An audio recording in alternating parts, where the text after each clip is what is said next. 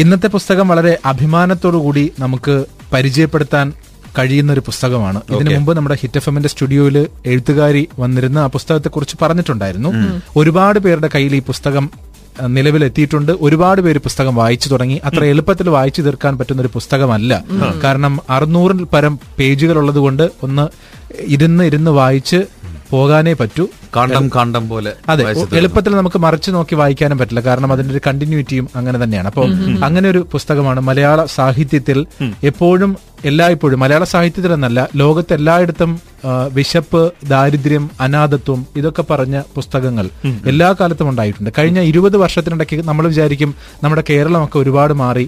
ഇത്രയും വിശപ്പോ ഇത്രയും പട്ടിണിയോ ഇത്രയും അനാഥത്വമോ അനുഭവിക്കുന്ന ആളുകളൊന്നും ഉണ്ടാകില്ല എന്ന് നമ്മുടെയൊക്കെ ഉള്ളിൽ ചിലപ്പോൾ തോന്നിയേക്കാം. കാരണം നമ്മൾ കണ്ടു വളരുന്ന മായിക ലോകം അങ്ങനെയാണ്. വർഷങ്ങൾക്ക് മുമ്പ് കാരൂരിന്റെയും ശങ്കരക്കുറുപ്പിന്റെയും ശങ്കരപിള്ളയുടെയൊക്കെ കവിതകളിലും കഥകളിലും ഒക്കെ നമ്മൾ കേട്ടിട്ടുണ്ട്. ഒരുപാട് പേരുടെ ദാരിദ്ര്യത്തെ കുറിച്ചൊക്കെ പറഞ്ഞിട്ടുണ്ട് ശങ്കരപിള്ളയുടെ ഒരു നാടകം തന്നെ ഉച്ചാടനം എന്ന് പറയുന്ന ഒരു നാടകം തന്നെ ദാരിദ്ര്യത്തെ ഉച്ചാരണം ചെയ്ത് കളയൂ ഇല്ലാതാക്കൂ എന്നാണ് പക്ഷെ അവസാനവും പറയുന്നുണ്ട് ദാരിദ്ര്യത്തെ വിശപ്പിനെ ഒരിക്കലും ഇല്ലാതാക്കാൻ പറ്റില്ല. അപ്പൊ വർഷങ്ങൾക്ക് മുമ്പ് ശങ്കരക്കുറുപ്പോ ശങ്കരപിള്ളയോ കാരൂരോ ഒക്കെ എഴുതിയതിന്റെ ഒരു തുടർച്ച ഒരു ഇരുപത് വർഷത്തിനിടയ്ക്ക് ഉണ്ടാകാൻ ഇടയില്ല എന്ന് നമ്മൾ വിചാരിച്ചിരുന്നു. പക്ഷേ അതുണ്ട്. അതിനേക്കാൾ ഭീകരമായ ദാരിദ്ര്യം അനുഭവിച്ച അനാഥത്വം അനുഭവിച്ച ഒരു പെൺകുട്ടി അവളുടെ കഥ ഒരു നോവലിന്റെ രൂപത്തിൽ പറഞ്ഞതാണ് ഇന്നത്തെ പുസ്തക പരിചയം. On the Big Breakfast Club. നമ്മൾ പരിചയപ്പെടുത്തുന്ന പുസ്തകത്തിന്റെ പേര് നടവഴിയിലെ നേരുകൾ എന്നതാണ്. ഷെമി എഴുതിയ പുസ്തകം. കണ്ണൂരിൽ ജനിച്ച ഷെമി ഇപ്പോൾ ദുബായിൽ തന്നെ ജീവിക്കുന്നുണ്ട്. പുസ്തകത്തിന്റെ തുടക്കം എന്ന് പറയുന്നത് ദുബായിലെ ഒരു ആശുപത്രിയാണ്. അതിന്റെ അവസാനവും ഷെമി ദുബായിലെ എയർപോർട്ടിലേക്ക് വരുന്ന വന്നിറങ്ങുന്നത് തന്നെയാണ്. അപ്പോൾ സ്വാഭാവികമായിട്ടും തുടക്കവും ഒടുക്കവും ദുബായ് എന്ന് പറയുന്ന നഗരത്തെക്കുറിച്ച് പറയുമ്പോൾ ഒരു പ്രവാസി എഴുത്തുകാരി സ്വാഭാവികമായും പ്രവാസ ജീവിതത്തെക്കുറിച്ചാണ് പറയുന്നതെന്ന് തോന്നും. പക്ഷെ ഷെമി തന്നെ പറയുന്നുണ്ട് പുസ്തകം വായിച്ചവർക്കും അറിയാം ഇത് പ്രവാസ ജീവിതത്തെക്കുറിച്ചല്ല ഇത് ജീവിതത്തെക്കുറിച്ചാണ്. അത് ഏത് കാലത്തും ഏത് ലോകത്തും സംഭവിക്കാം. കണ്ണൂരിലെ താൻ ജനിച്ചു വളർന്ന നാട്ടിൽ അനുഭവിച്ചതിൽ പോലെ തന്നെ ഒരുപക്ഷെ മറ്റേതെങ്കിലും ഒരു നാട്ടിൽ ഇതുപോലെ എത്രയോ കുട്ടികൾ എത്രയോ പെൺകുട്ടികൾ എത്രയോ ആൺകുട്ടികൾ അവരനുഭവിക്കുന്നുണ്ടാവും. ഷെമി ഈ പുസ്തകത്തെക്കുറിച്ച് പറയുന്നത് കേട്ടിട്ട് നമുക്ക് പുസ്തകത്തിലേക്ക് വരാം. ദുബായി തുടങ്ങിയിട്ട് ദുബായിൽ തന്നെ തടവിഴുന്നതാണെങ്കിൽ പോലും നടവഴിയിലെ നേരുകൾ എന്ന ഈ നോവൽ ഒരു പ്രവാസകഥയല്ല പറയുന്നത്. ഒരു പെൺപിറവിയുടെ മൂന്ന് മുതൽ ഇരുപത്തിനാല് വയസ്സ് വരെയുള്ള ചൂടാറാത്ത അനുഭവങ്ങളാണ്. നമ്മൾ മരണത്തിന് പരിചയപ്പെടുന്ന നേരത്തെ ജീവിതം ഇത്രയും കാലം അപരിചിതമായിരുന്നു എന്ന് ബോധ്യാകൂ. നീതി പുലർത്താനും നിഷേധിക്കാനുമാവാത്ത നിയോഗങ്ങളോടുള്ള പ്രതികരണം ഒന്നേ ഉള്ളൂ. ലക്ഷ്യത്തിലേക്ക് സ്വയം പറന്നു ചെല്ലുന്ന ആയുധമാക്കി മനസ്സിനെ മാറ്റുക. ഈ പുസ്തകത്തോട് എഴുത്തുകാരിയായ എനിക്കുള്ള വിമർശനം അക്ഷരങ്ങൾക്ക് ആകൃതി പോരാ. ഭാവനക്ക് ഭംഗിയില്ല എന്നൊക്കെയാണ്. എന്നാലും ആവും പോലെയെല്ലാം ഞാൻ അണിയിച്ചൊരുക്കിയിട്ടുണ്ട് പട്ടുടുപ്പില്ലാത്തതുകൊണ്ട് പറന്ന വടി പൊതുവീതിയിലേക്ക് ഇറക്കിയും വിട്ടിരിക്കുന്നു. വാത്സല്യം തോന്നുന്ന വായനക്കാർക്ക് വാരിയെടുത്ത് വർണപ്പകിട്ടുള്ള കുപ്പായം ഇടിക്കാനുള്ള അവകാശമുണ്ട്.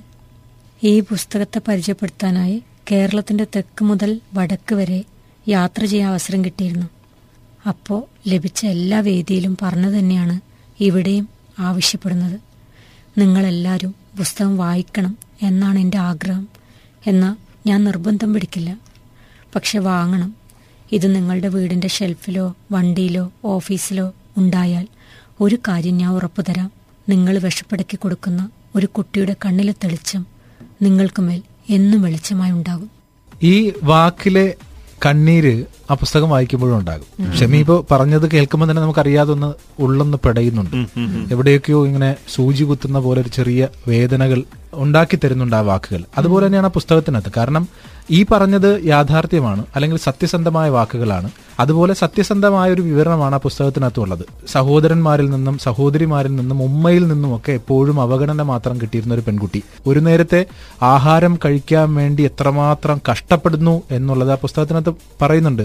മണ്ണ് വാരി തിന്നുന്ന സഹോദരനെ കാണേണ്ടി വരുന്ന ഒരു കാഴ്ചയുണ്ട്. വയറ് നമ്മൾ പറയല്ലേ വയറ് മുറുക്കിയിരിക്കുന്നു എന്നൊക്കെ പറയുന്നത് നമ്മൾ ഒരിക്കലും അനുഭവിച്ചിട്ടില്ല. അങ്ങനെ അനുഭവിച്ചിട്ടുണ്ടെങ്കിൽ മാത്രമേ എന്താണ് ഈ വയറ് മുറുക്കിയിരിക്കുന്നതിന്റെ വേദന നമുക്ക് പറയാൻ പറ്റൂ. അപ്പൊ അങ്ങനെ ആഹാരം കഴിക്കാതെ ബുദ്ധിമുട്ടിയിരിക്കുന്ന അല്ലെങ്കിൽ കിട്ടുന്നതിന്റെ പങ്ക് ഇങ്ങനെ ഒരുപാട് പേർക്ക് വീതിച്ചു കൊടുത്തിട്ട് ഏറ്റവും അവസാനം ആ ഇവൾക്ക് ഇത്ര മതി എന്ന് വിചാരിക്കുന്ന സഹോദരനും സഹോദരിയും ഉമ്മയും ഒക്കെ ഉള്ള ഒരു ഒരു വീട്ടിൽ ജനിച്ചു വളർന്ന ഒരു പെൺകുട്ടി. അത് മാത്രമല്ല ദാരിദ്ര്യം വിശപ്പ് അനാഥത്വം ഇതിൽ മാത്രം ഒതുങ്ങുന്നില്ല. മറ്റൊന്ന് നമ്മുടെ സമൂഹത്തിൽ ഒരു പെൺകുട്ടിയോട് കാണിക്കുന്ന ഒരു സമീപനം ഉണ്ടല്ലോ ചെറിയ പെൺകുട്ടിയാണെങ്കിലും ആ പെൺകുട്ടിയോട് പുരുഷ കേന്ദ്രീകൃതമായ ഒരു സമൂഹം കാണിക്കുന്നത് ഇവിടെ ഒരു ഭോഗവസ്തുവായി തന്നെ കാണാം എന്ന് വിചാരിക്കുന്ന ഒരു സമൂഹമുണ്ട്. അപ്പൊ അതും അതിലും ചില സൂചനകളൊക്കെ ഇതിനകത്ത് കൊടുക്കുന്നുണ്ട്. ആ പെൺകുട്ടി അവൾക്ക് നേരിട്ട അനുഭവങ്ങളെക്കുറിച്ച് പറയുന്ന അവസരങ്ങളിൽ പോലും അതൊന്നും കാര്യമാക്കാതിരിക്കുന്ന ഉമ്മയുടെ ഒരു സാഹചര്യം പോലും ഉണ്ട്.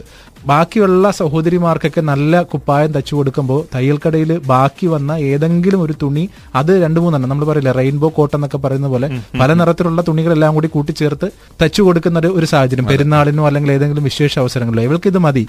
കോലം കെട്ട ഒരു പെണ്ണായിരുന്നു ഇവൾ. ഉമ്മ തന്നെ പറയും ബാക്കിയുള്ളവരുടെ കൂട്ടത്തിൽ ഇതിനെയൊക്കെ ആരെങ്കിലും കെട്ടിക്കൊണ്ടു പോകണം പക്ഷേ ഈ കോലം കെട്ടത്തിന് ആര് കെട്ടിക്കൊണ്ടു പോകാൻ എന്ന് വേദനിക്കുന്ന ഒരു ഒരു കുടുംബനാഥയുടെ ഒരവസ്ഥ കൂടി ഇതിനകത്തുണ്ട്. അങ്ങനെ മൊത്തത്തിൽ എന്നെ സൃഷ്ടിച്ചത് എന്തിനാണ്? ഇങ്ങനെ എല്ലാവരുടെയും അവഗണനയും എല്ലാവരുടെയും ആട്ടും തുപ്പും കേൾക്കാൻ മാത്രം എന്നെ സൃഷ്ടിച്ചത് എന്തിനാണ്? വടക്കേ മലബാറിലൊക്കെ നമ്മൾ കണ്ടിട്ടുള്ള ഒരു കാഴ്ചയാണ്. ബന്ധുക്കളുടെ വീട്ടിൽ ഏതെങ്കിലും കുട്ടികളെ കൊണ്ടാക്കും. ശരിക്കും പറഞ്ഞു കഴിഞ്ഞാൽ ബന്ധുക്കൾ നോക്കൂ എന്നുള്ള വിചാരത്തിൽ തന്നെയാണ്. പക്ഷെ അവർ വീട്ടുവേലയ്ക്ക് ഒരു പെൺകുട്ടിയെ കിട്ടിയെന്ന രീതിയിലാണ്.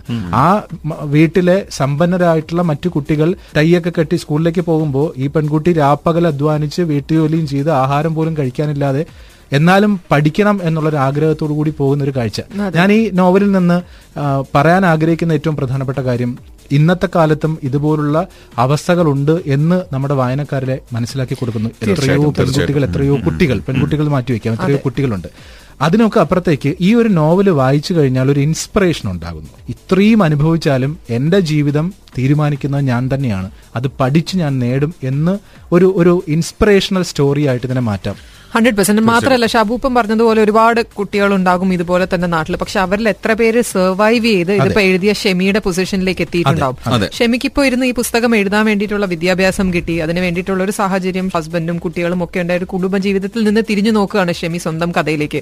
ആ ഒരു അവസ്ഥയിൽ പോലും എത്തിപ്പെടാൻ പറ്റാത്ത എത്രയോ പേരുണ്ടാവും. അപ്പം this is a mirror holding against all of them അല്ലേ? തീർച്ചയായിട്ടും. പിന്നെ ഇത്തരത്തിലുള്ള യാഥാർത്ഥ്യങ്ങൾ പുസ്തക രൂപത്തിലാക്കുമ്പോൾ അല്ലെങ്കിൽ ലോകത്തിനോട് വിളിച്ചു പറയുമ്പോഴത്തേക്ക് നമ്മൾ പ്രസന്റിൽ ഇത് വായിക്കുന്ന അല്ലെങ്കിൽ കടന്നു പോകുന്ന സാഹചര്യങ്ങൾ ചിലപ്പോൾ എത്ര ചെറുതാണെന്ന് തോന്നുന്ന ആൾക്കാരുണ്ടാവും. അല്ലെങ്കിൽ ഇത് എനിക്ക് എത്ര വലുതാണെങ്കിലും ഓവർകം ചെയ്യാൻ വേണ്ടിയിട്ടുള്ള കരുത്ത് എനിക്ക് സ്വായത്തമാക്കാൻ സാധിക്കുമെന്ന് ചിന്തിക്കുന്ന ആൾക്കാരുണ്ടാവും. അപ്പൊ ഷാബു പറഞ്ഞ പോലെ ഇതൊരു ഇൻസ്പിറേഷൻ തന്നെയാണ്.